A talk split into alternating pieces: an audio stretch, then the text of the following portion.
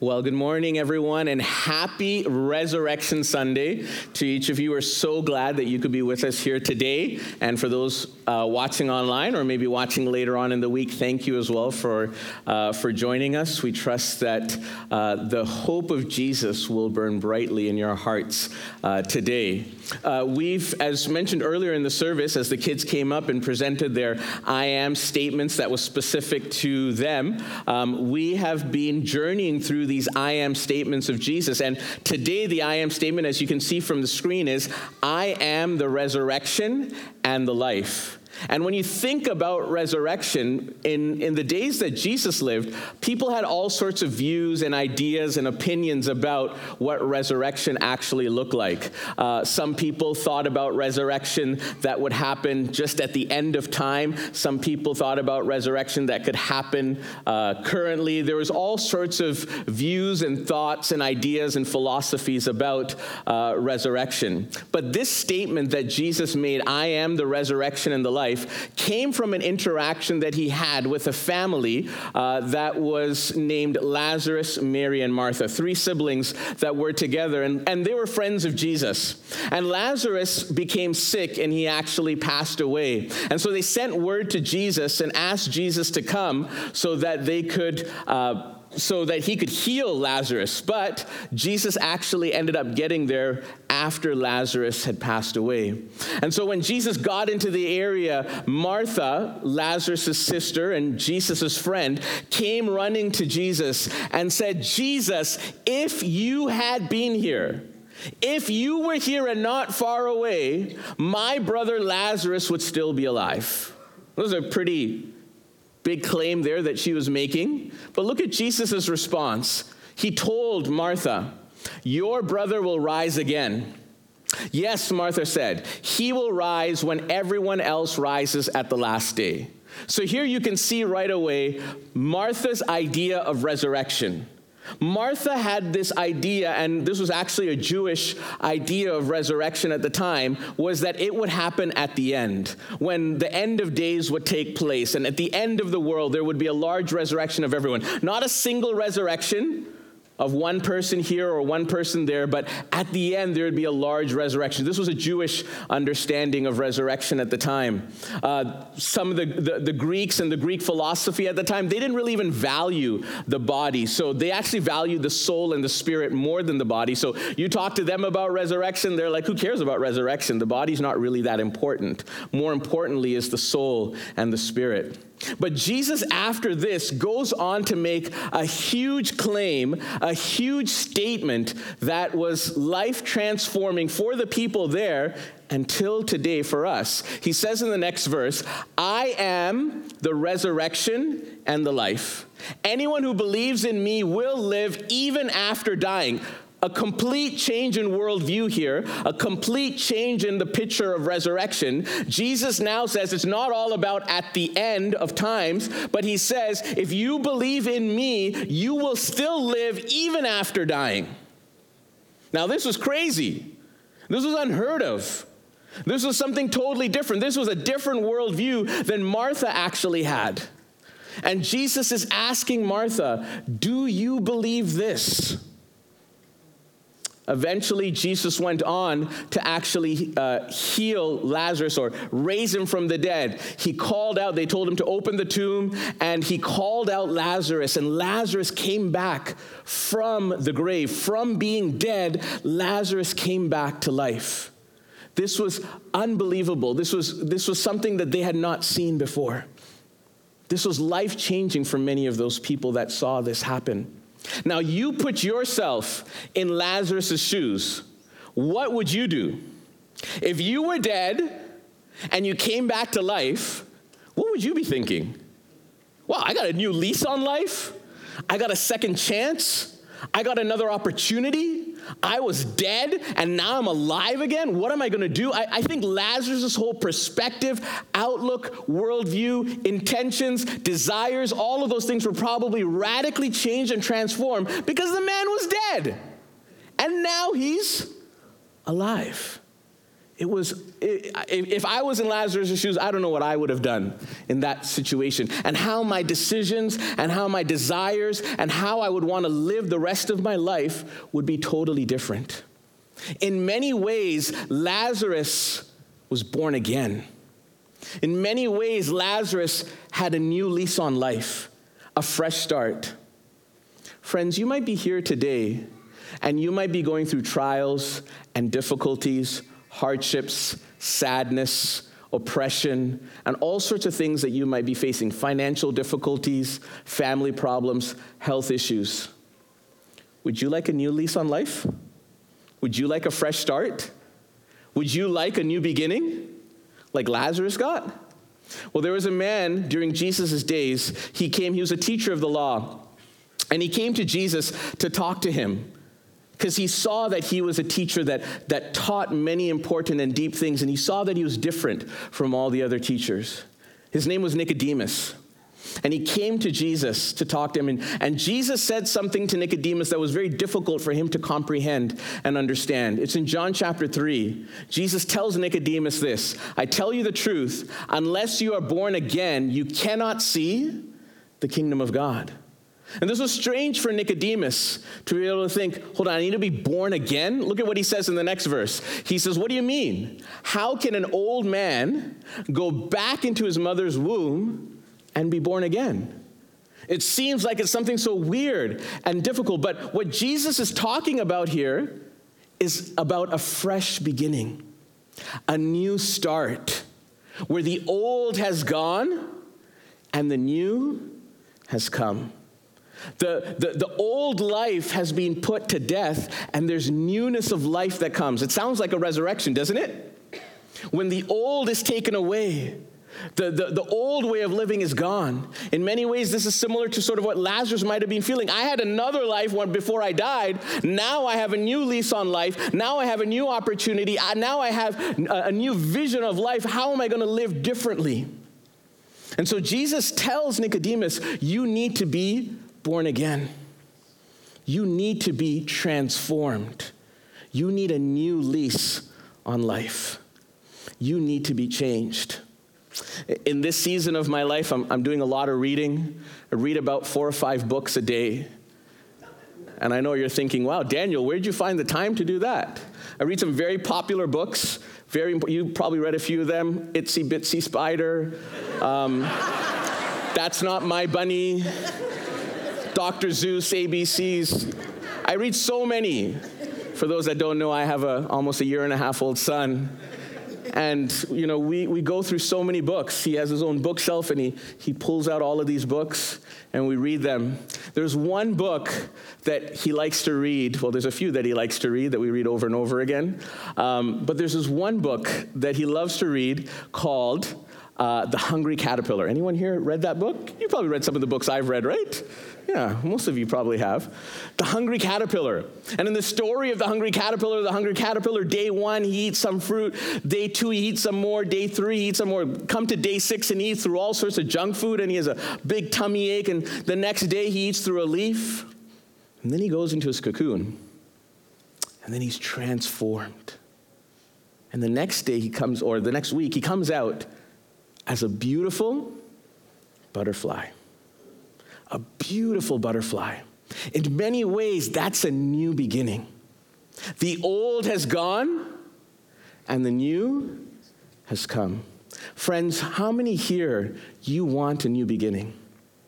Let me tell you, Easter 2023 can be a new beginning for you. Easter 2023 can be a fresh start for you. You can put the old away and start anew. Would you like to know how? Journey with me through a few things.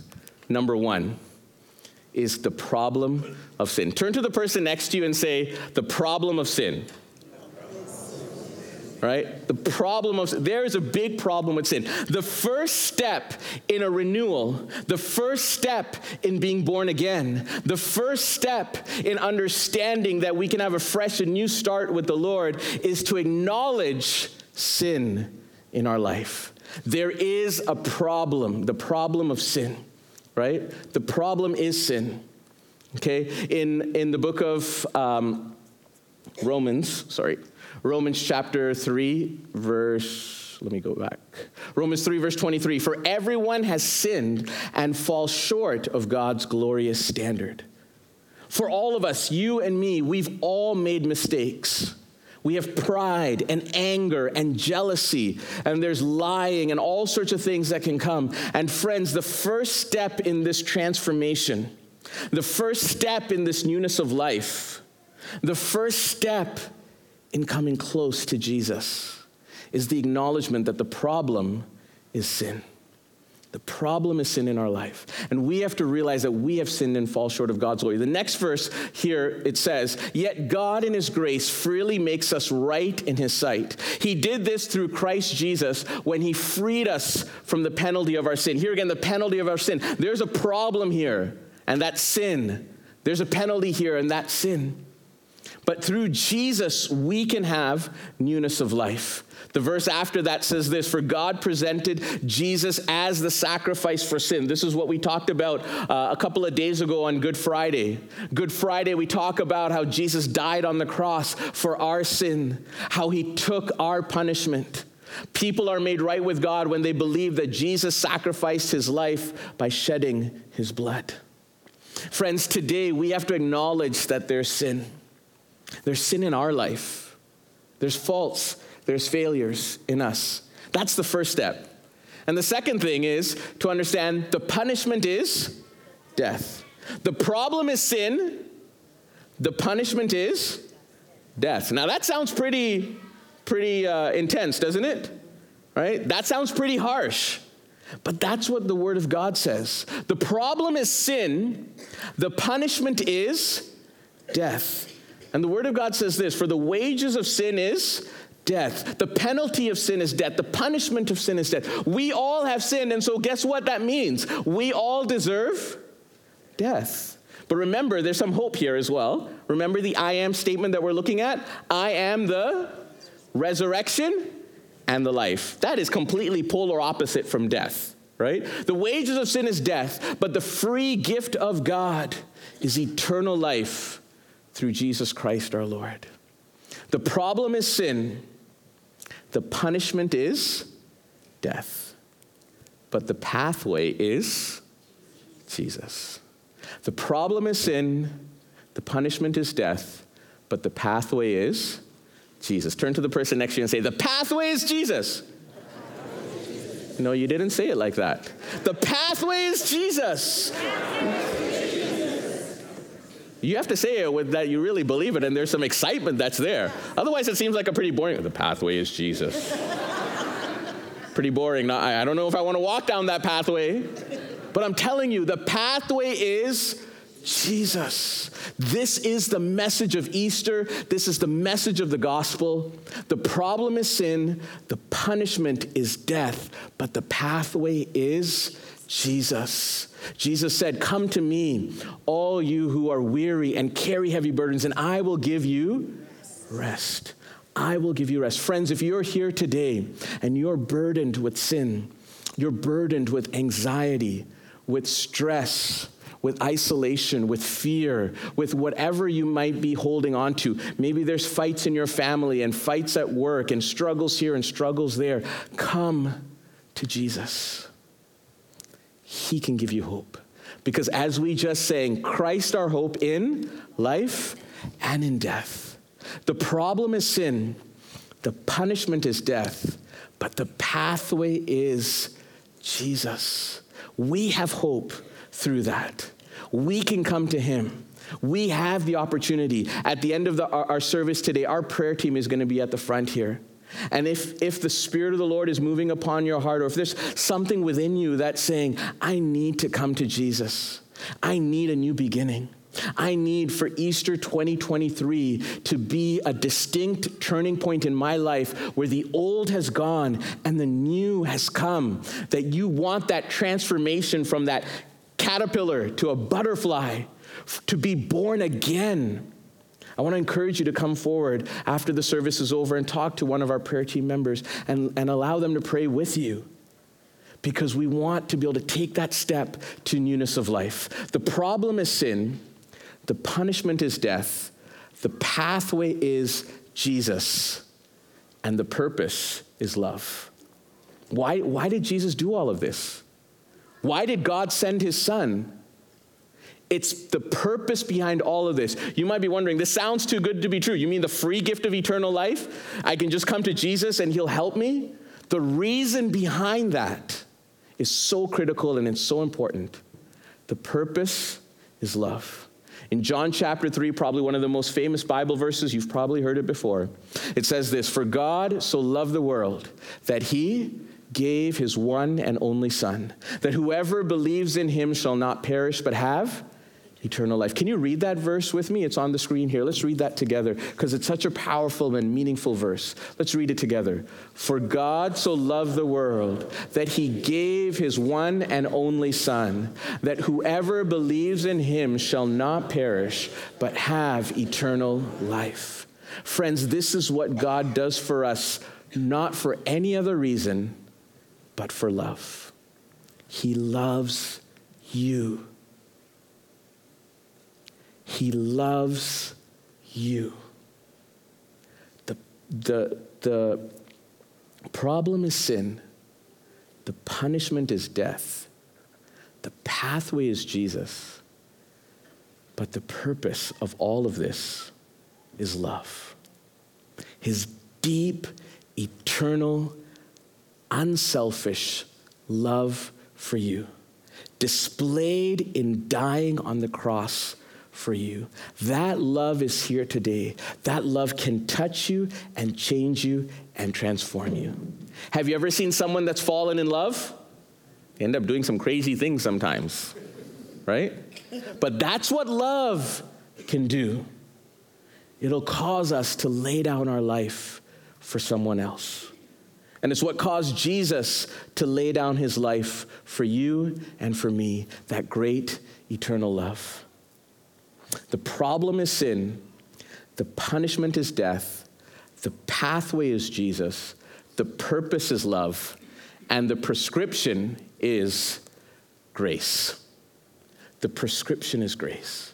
The thing that God gives to help us, the thing that God allows to come into our lives, it's grace. It's God's unmerited favor. Friends, we can't do anything to earn his forgiveness. We can't do anything that to earn a place in heaven. We can't do anything to say, I'm worthy of what Jesus has done for me. No, there's nothing like that. It is his unmerited favor, his love for you, his free gift to you. It is his grace that comes to our hearts and changes our lives. Paul says it like this in the book of Ephesians. In him we have redemption through his blood, the forgiveness of sins in accordance with the riches of God's grace. The prescription is grace. That's what he gives to us. If he wants to prescribe something to help you in your situation, you are downcast, you are heavy loaded with sin, you are burdened, you don't know what to do. The prescription that he gives is grace.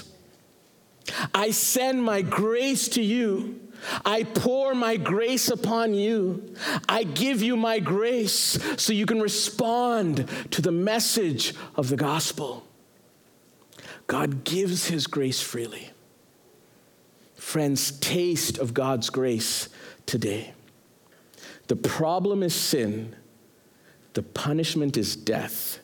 The pathway is Jesus. The purpose is love.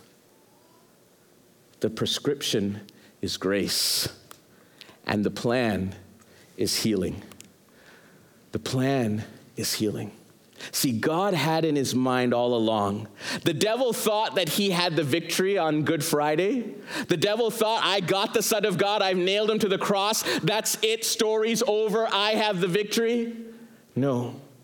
The plan all along from the very beginning was healing for you and for me, was reconciliation between us and God, was a restoration in our relationship with him. He is looking to holistically heal us, body, soul, and spirit, and restore us into a pure, holy, and lasting relationship with him.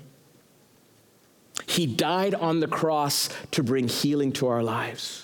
Friends, if you're hurting today, if you're in pain today, if you are heartbroken today, if you feel far away and alienated from God, God wants to heal that and bring you back to Him, to reconcile you to Himself.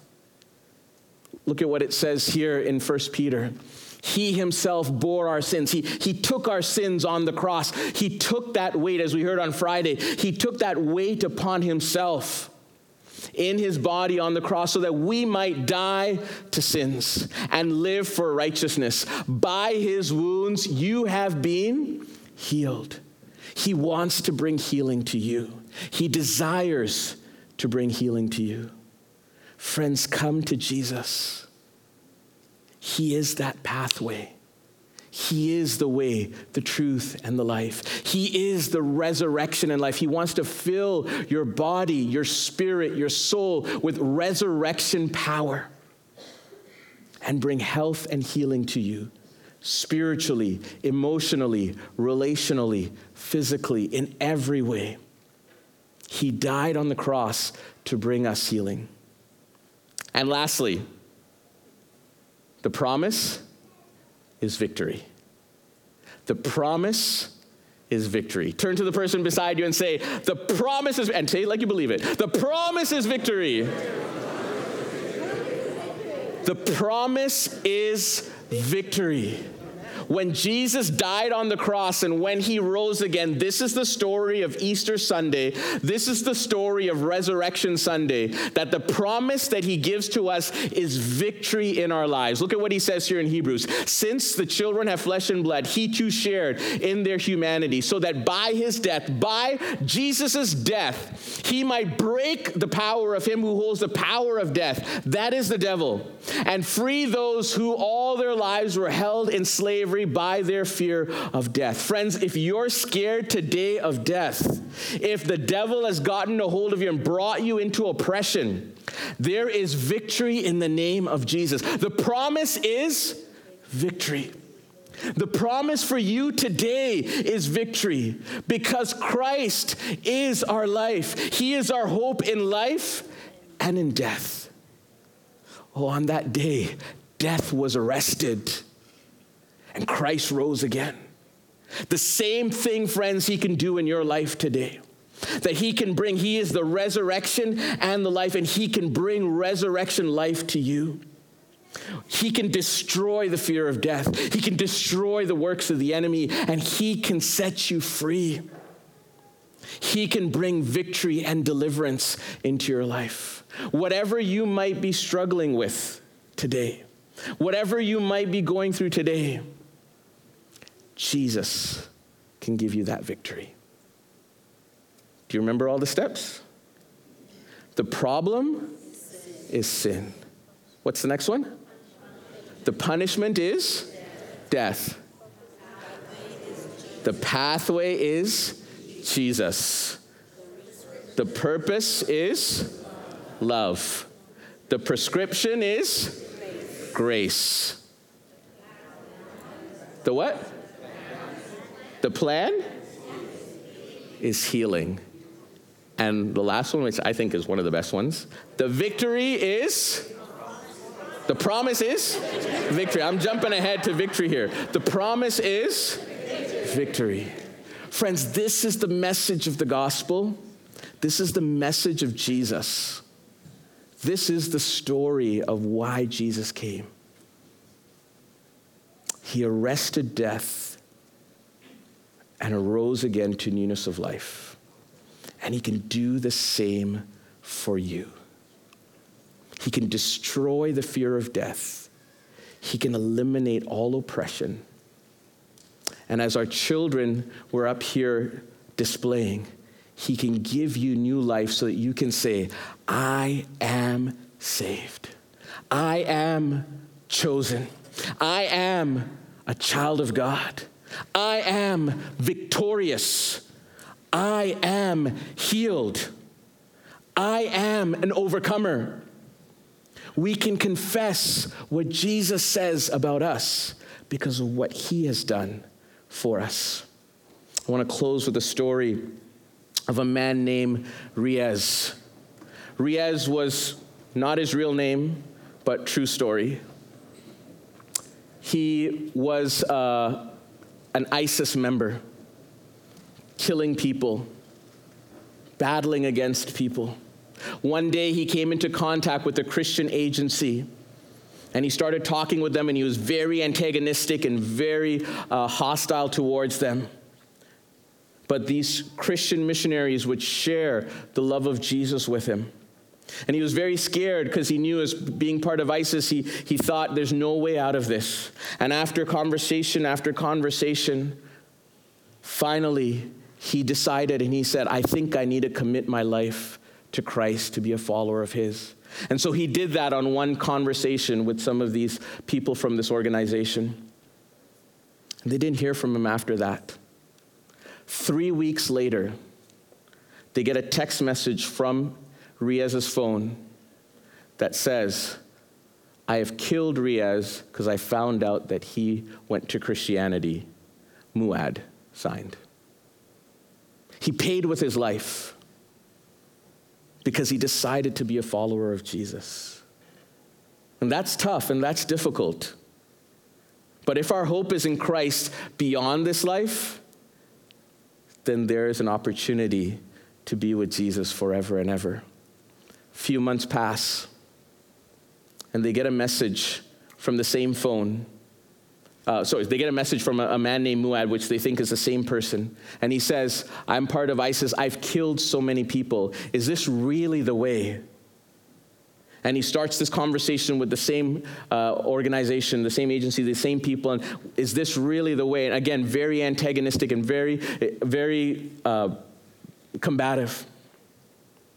And he shares what he's done in his past.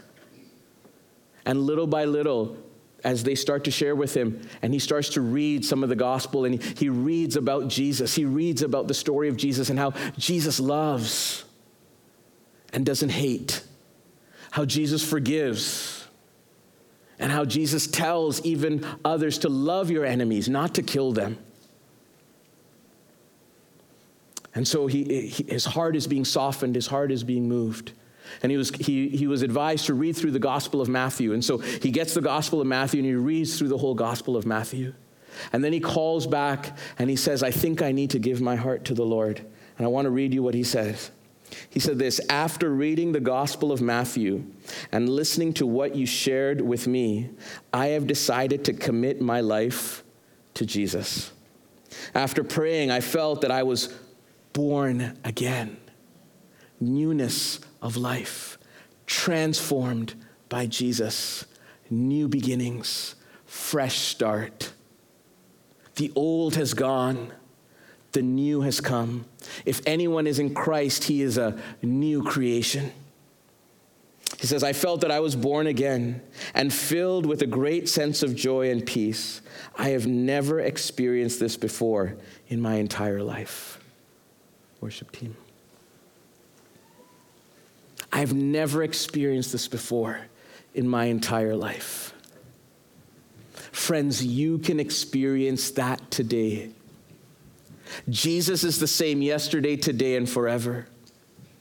The same God that is the God of new beginnings for Lazarus, the same God that is the God of new beginnings for Nicodemus, can be the same God of new beginnings for you.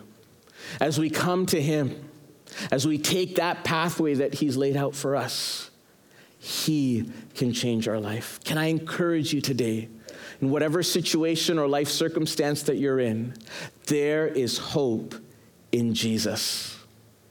There is a new beginning in Jesus. Give him a chance and see what he will do. Today on Resurrection Sunday, as we remember Jesus rising again from the dead, remember that he is the resurrection and life. He can breathe life into you. He can breathe resurrection power into you. He can change your situation and circumstance that looks like dire, forgotten, dreaded, even to the point of death. He can change all of that around and bring newness of life, because that is what he does. Let's all stand today and let's sing to the Lord.